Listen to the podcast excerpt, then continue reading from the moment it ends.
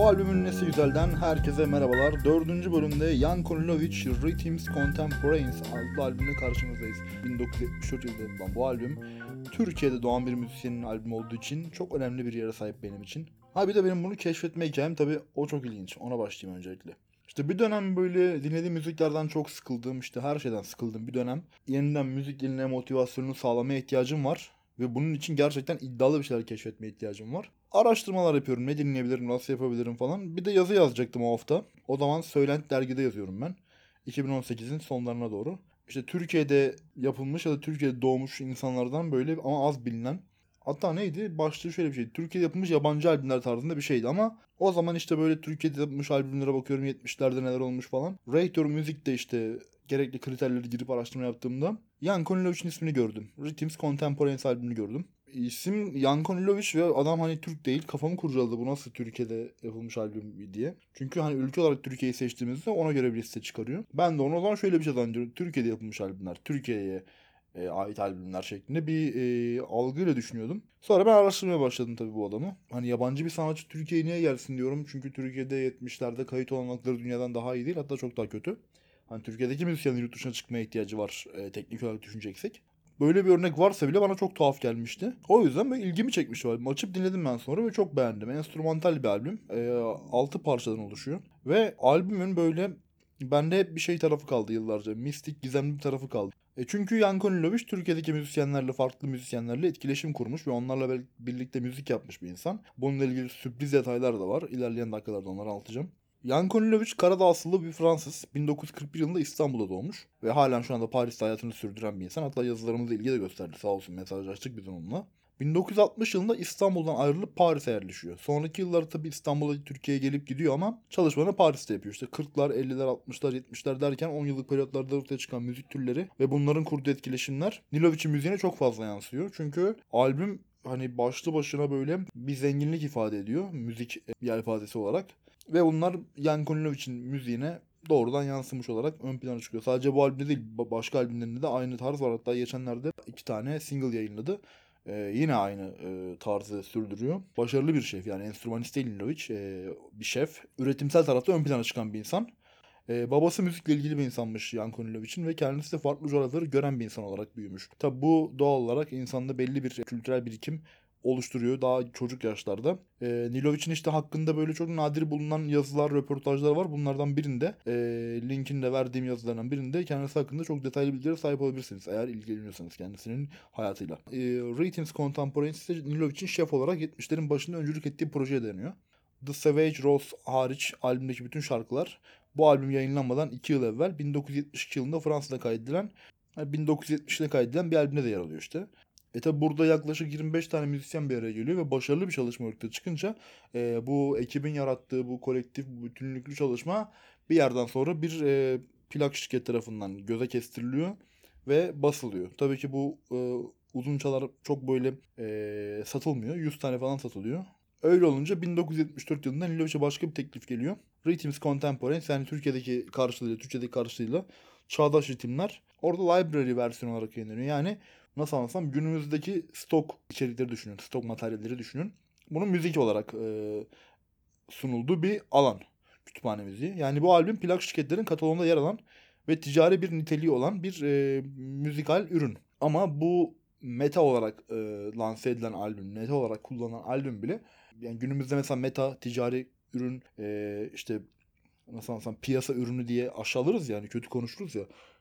Ona rağmen çok kaliteli bir albüm. Yani baktığınızda ben bunu canlı dinlesem zevkten ölürüm yani muhtemelen. Öyle bir albüm. Tabii ki Nilovic'in işte başka bir röportajında bu albümün kütüphane müziklerinin genelinin oranla çok daha zengin bir dokuya sahip olduğunu söylediğini biliyoruz. Onun da kaynağı var yazıda. Gerçekten öyle yani bir kütüphane müziği ya da işte bunu böyle bir ticari meta olarak adlandırdığımızda insanın aklına böyle çok basit bir şey olarak geliyor. Gerçekten öyle çünkü bunu vurgulayarak söylemek istiyorum. Ama bu gerçekten hani klasikleşmiş bir albümün ve hani bunun e, değerinin böyle ticari bir e, şekilde ön plana çıkan albümlerden değil de daha böyle bir e, dünya çapında bir kült albüm değerini taşıyan albümlerdeki sound'a yakın olduğunu söylemem mümkün. Şimdi yavaştan gelelim albümü özel kılan detaylara. Bir kere müziği özel ve güzel kılan şey şu yani. Müzik her dönem, her coğrafyada kendine farklı akımlar yaratabilen bir şey. Yani dünyada dil kadar hani böyle deriz ya dil canlı bir olgudur. İşte sanat canlı bir şeydir. Müzik de bunlardan biri yani. İşte her dönem yaşanan kırılmalar, sosyolojik gelişmeler, ondan sonra işte ekonomik gelişmeler, dünyada yaşanan olaylar, savaşlar, e, siyasi akımlar. Ya bunların hepsi müziği etkiliyor. Ve müzik de bu şekilde canlı kalabiliyor. Müzik de bu şekilde döneminin e, ruhunu yansıtabiliyor. Bu yüzden çok önemli bir olgu. Benim için müziği en özel kılan madde budur belki de. Sadece benim için de değil muhtemelen birçoğumuz için ama burada müzik türleri ve bunların alt türleri olarak çeşitlemeler böyle bir şey yaratıyor işte. Böyle bir skala yaratıyor. Yani bugün rock müzik diyoruz ama rock müziği temsil eden akımlar varsa işte mesela metal müzik diyorsak 70'lerde başlayıp 80'lerde coşan bir e, noktada. E, ama işte rock müziğin daha eski dönemleri var. Daha yeni işte daha böyle avant rock denilen ya da ondan sonra işte değişip dönüşüp günümüzde füzyona gelen 70'lerin başında jazz rock olarak bilinen ama her dönemde farklı bir şey ifade eden bir alt türü var. Yanko Lilovic'in bu albümü bu açıdan böyle nasıl anlatsam o kadar zengin bir sound ortaya koyuyor ki 6 parçalık çok da uzun olmayan bir albümde o dönemin ruhunu yansıtan, geçmişten gelen ve geleceğe ışık tutan birçok türü görebiliyorsunuz. Çünkü bir kere zengin bir ekip yani 25 kişilik bir kadrodan bahsediyoruz. Hem de e, müzik zekası, müzik dehası yüksek bir şeften bahsediyoruz. Bu anlamda değerli bir çalışma. Yani şöyle bir şey var mesela albüm kendi dönemine damga vuran bir türün örneği olarak çağdaş bir çalışma niteliği taşıyor tamam. Ama 50'lerin 60'ların müziklerine karşı da saygı duruşu var. Yani onunla ilgili işte tarzları araştırdığımızda türler arası bir etkileşim görüyoruz ki bu türler arası etkileşim de albümü özel kılan ikinci maddesi. Çünkü yani açık konuşmak gerekirse albümü tür olarak nereye koyacağımız çok belli olmasa da albüm için yapılan tanımlar jazz funk ya da jazz füzyon şeklinde. 74 yılında yapılan bu albümde mesela icra ettiği türün en revaçta olduğu dönemde harika bir iş çıkarıyor. Yani bu günümüzde o döneme saygı duruşunu bulmak kolay ama dönemin içinde bunu e, çok iyi bir şekilde yansıtmak biraz daha zor gelebilir. Ama zaten bunu başaran müzisyenler efsane oluyor. İşte mesela yazıda bahsettiğim örnekler de var. Birkaç örnek vereceksek işte Miles Davis'in In a Silent Way albümü işte 1969'da Get Up With It albümü de e, 1974'te yayınlanırken Frank Zappa'nın Hot Rats 1969'da yayınlanıyor falan. Bu tarzlar işte daha böyle 70'lerin ortalarına geldiğinde çeşitleniyor. Bir sürü sanatçı tarafından bu tarz albümler ortaya çıkarılıyor ama e, bu dönemde Jan Konilov işte ülkemizden de yolu geçmiş bir müzisyen olarak, ülkemizde bağı olan bir müzisyen olarak bu türü yansıtıyor ve benim açımdan bu anlamda özel bir yere sahip. Ki çeşitli incelemelerde ve müzik sitelerinde albümün Big Band ya da third stream dediğimiz türlerle etkileşim olduğu gözlemleniyor. Hatta işte röportajlardan birinde yine Big Band caz dönemini özlediğini söylüyor. Ki o bahsettiği işte Big Band dönemi de biraz daha eskilere dayıyor. Işte. Yani caz müziğin işte 1920 ve 60 arasında bir sürü dönüşümü var ama ben bunlara çok hakim bir insan olmadığım için tam bir yere koyamıyorum. Ama geçmişten beslenmiş ve kendi dönemin eserlerini yansıtmış bir albümden bahsediyoruz sonuç olarak. Bir de mesela ben bu albümü neden özel şeyi başlamadan önce biz podcast yapıyorduk başka bir Perceptive Anam diye. Orada o hafta dinlediğim için anlatacaktım. E, ve şöyle bir şey dikkatimi çekmişti. Onu orada anlatacaktım. Buraya kısmetmiş.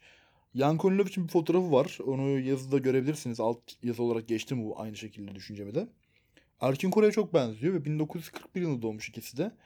Hani Erkin Koray zannedebileceğimiz kadar böyle uzaktan bir e, daha doğrusu ilk görüşte Erkin Koray olduğuna, olacağını düşünebileceğimiz bir fotoğrafı var. E, o benim ilgimi çekti ve Türkiye'de doğmuş olmaları, 1941 doğumlu olmaları, iyi müzisyen olmaları gibi ortak yönleri var ikisinin. Bu anlamda geçen hafta Erkin Kore'yi konuşmuştuk. Onu da belirtmiş olayım. Saygı duruşumuzu yapmış olalım Erkin Baba'ya karşı da. Neyse işte ondan sonra da albümde ön plana çıkan birkaç parça var. Onları bir anlatmam lazım size. Şimdi şöyle. İlk parça albümün iki numaralı parçası. Giant Locomotion diye okuyorum. İnşallah doğru okuyorumdur. Bende çok özel bir yere sahip bu şarkı. Çünkü bu uzun ve enstrümantal parçaları sevmek gerçekten emek gerektiren bir şey. Yani dinleye dinleye alışırsınız ama başta çok zor gelir. Ee, bu hem uzunluğu hem de zengin bir trafiği olan bir parça. Ve dinlediğinizde böyle hani nasıl anlatsam yani günden güne insana bağımlılık aşılayan bir parça yani. Bir yerden sonra gerçekten hani o zaman su gibi akıp gidiyor derler ya. Böyle bu parçalarda onu yaşıyorum. O yüzden o çok ön plana çıkıyor. İşte Henos Kozmos var. Albümün bence en epik şarkılarından biri. Çünkü orada sahneden sahneye yükselen bir koro performansı var. En son işte peak noktaya geldikten sonra sonraki partisyona geçiyor ve o anda geçiş gerçekten bir yerden sonra böyle e, çok etkileyici gelmeye başlıyor. Yani sen şey şey bir albüm birazcık böyle konsantre olarak dinlemeniz gereken bir albüm bana göre. Yani mesela caz şarkılarında, caz albümlerinde çok görülen bir özellik vardır. Bazı parçaların belli kısmı çabucak akılda kalabilir. Başı sonu bellidir özellikle. Hatta başı ve sonu benzerdir. Ama aradaki kısımda böyle bir doğaçlama şenliği yaşanır. O kadar zengin melodiler ve ritimler döner ki hani böyle e, sanki ezberlemek mümkün değildir o kısmı. Hani şey melodik olarak da. Her dinlediğinizde böyle yeni bir şey dinliyormuş gibi hissedersiniz. Yani aslında konserlerde yaşanan bir şeydir bu. Caz konserlerinde çok fazla yaşanan bir şeydir ama albümde de o hissiyat alırsınız. Yani orta kısımları ezberlemek çok kolay değildir. E, Henos Kozmos'ta da böyle bir e, zenginlik var. O açıdan çok önemli bir parça. E, yazıda şu örneği vermişim. O hoşuma gitti. Onu anlatacağım bir kez daha. İşte Muhsin Bey filminin açılış sahnesinde bilmiyorum size e, şey bir örnek olarak gelir mi? Geçerli bir örnek olarak gelir mi ama Şener Şen filmin başında rüyasında Müzeyyen Sener'den Ağlamakla inlemekle ömrüm geçiyor şarkısını dinliyor. Sonra filmin sonunda uykuya dalıyor. Yine aynı rüyayı görüyor. Yani bu Henos Kozmos biraz benim için onun gibi. Başında ve sonunda aynı duyguyu böyle bir net bir şekilde hissettiren bir parça. Ee, aynı görüntüyü, aynı hissiyatı, aynı sesi net bir şekilde aldığım bir parça. Çok hoşuma gidiyor o açıdan. Bir de albümün kapanış parçası The Savage Rose. Ee, bu benim albümde keşfettiğim ilk parçaydı. Yani bu albüm neymiş diye baktım, açıp dinlediğim ve çok müptelası olduğum ilk parçaydı. Ee, uzun bir süre albümü sadece bu şarkıyla tanıdım. Daha doğrusu parçayla tanıdım. Enstrümantal bir şeyden bahsettiğimizi unutuyorum sürekli.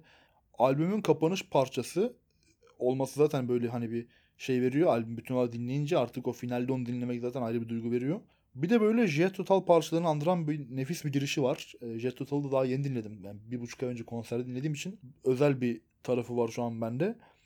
E, ve hani parça o girişten sonra böyle an be an ilerleyen daha böyle her seferinde oturaklı ve tempolu gelen bir trafiğe sahip. E, zaten hani albümün özelinde değil hani sadece bu albümü dinleyen bir insan olarak değil müzik dinleyicisi bir insan olarak genel olarak çok sevdiğim parça. Bu albümün bile üzerine sevdiğim parça olabilir. Ve hani albümde mesela gerçekten tek bir şarkı dinlenecekse böyle albümü tanımak için başlangıçta bununla başlanabilir yani öyle bir şey ki ben buna karşıyım. Normalde ben baştan sona dinlerim de diyelim hani zamanınız yok ve ne dinleyeyim diyorsunuz bu albümde. Bence bu. Yani Savage Rose. Ee, o yüzden hani bilmiyorum belki daha önce dinlediğim belki albüm bununla keşfettiğim için de olabilir ama ben böyle hissediyorum böyle düşünüyorum. Eğer dinlerseniz de albümü dinlerseniz hatta mutlaka bana lütfen bir geri dönüş yapın onunla ilgili. Yani ne düşüneceğinizi merak ettiğim albümlerden biri. Bu soruyu çok sormadım şimdiye kadar ama bununla ilgili böyle bir geri dönüş de yaparsanız çok sevinirim. Şimdi özel bir taraf daha var. Şimdi albümle ilgili hani müzikal kısımları konuştuk ama Nilovic'in Türkiye ile etkileşimi e, çok yok. Yani bulduğumuz çok bir şey yok ama çok sağlam birkaç nokta var. Onları anlatmam lazım. 15 Temmuz 1979 Cumhuriyet Gazetesi'nde şöyle bir yazı var. Ufak bir yazı. Fransız besteci Jan Konilovic İstanbul'a geldi. Başlıklı.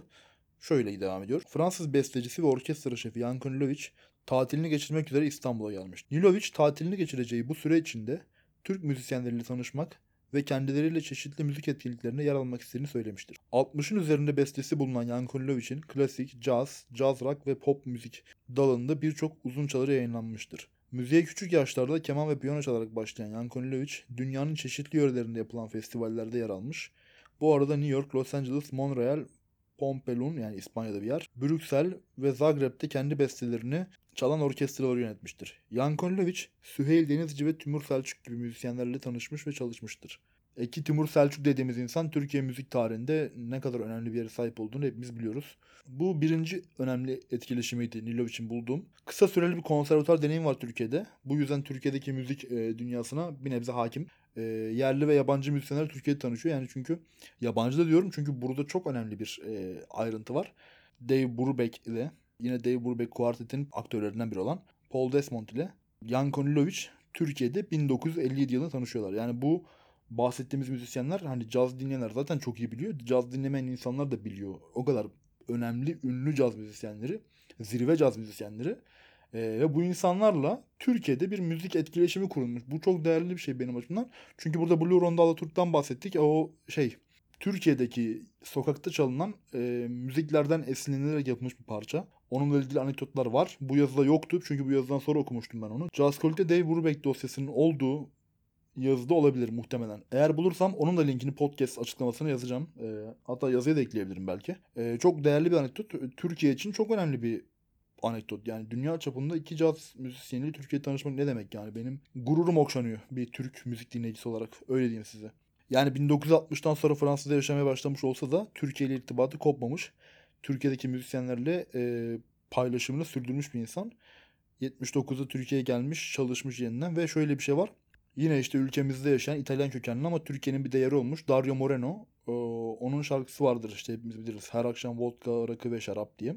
O parçanın bestecilerinden biri de Jan Konilovic mesela. Bu çok ilginç bir bilgi. Beni çok şaşırtmıştı ilk duyduğumda. Bu açıdan Türkiye'de böyle çok fazla bilinmese de, çok fazla tanınmasa da Türkiye'deki bağları ve Türkiye'deki anıları, anekdotları kaliteli e, bir müzisyen. Yani ilgi çekici bir müzisyen. Ve Türkiye'nin gerçekten hani 70'lerde verimli müzisyenlere sahip olduğunu biliyoruz. Hani onun Türkiye'ye gelip çalışma isteğini anlıyorum. Yani mesela parçalarındaki ritim, ritimleri dinleyince hani bir Okay Temiz'le çalışsaymış mesela Türkiye'de Jan Konilovic neler çıkarmış merak ediyorum. Ki Okay Temiz de hani sadece performans olarak değil yaratıcılık olarak da ön plana çıkan bir insan. Bunun gibi birçok örnek var. Sadece Okay Temiz değil ama ritimlerden aklıma direkt bu geldi. Zaten Çağdaş Ritimler albümünden bahsediyoruz.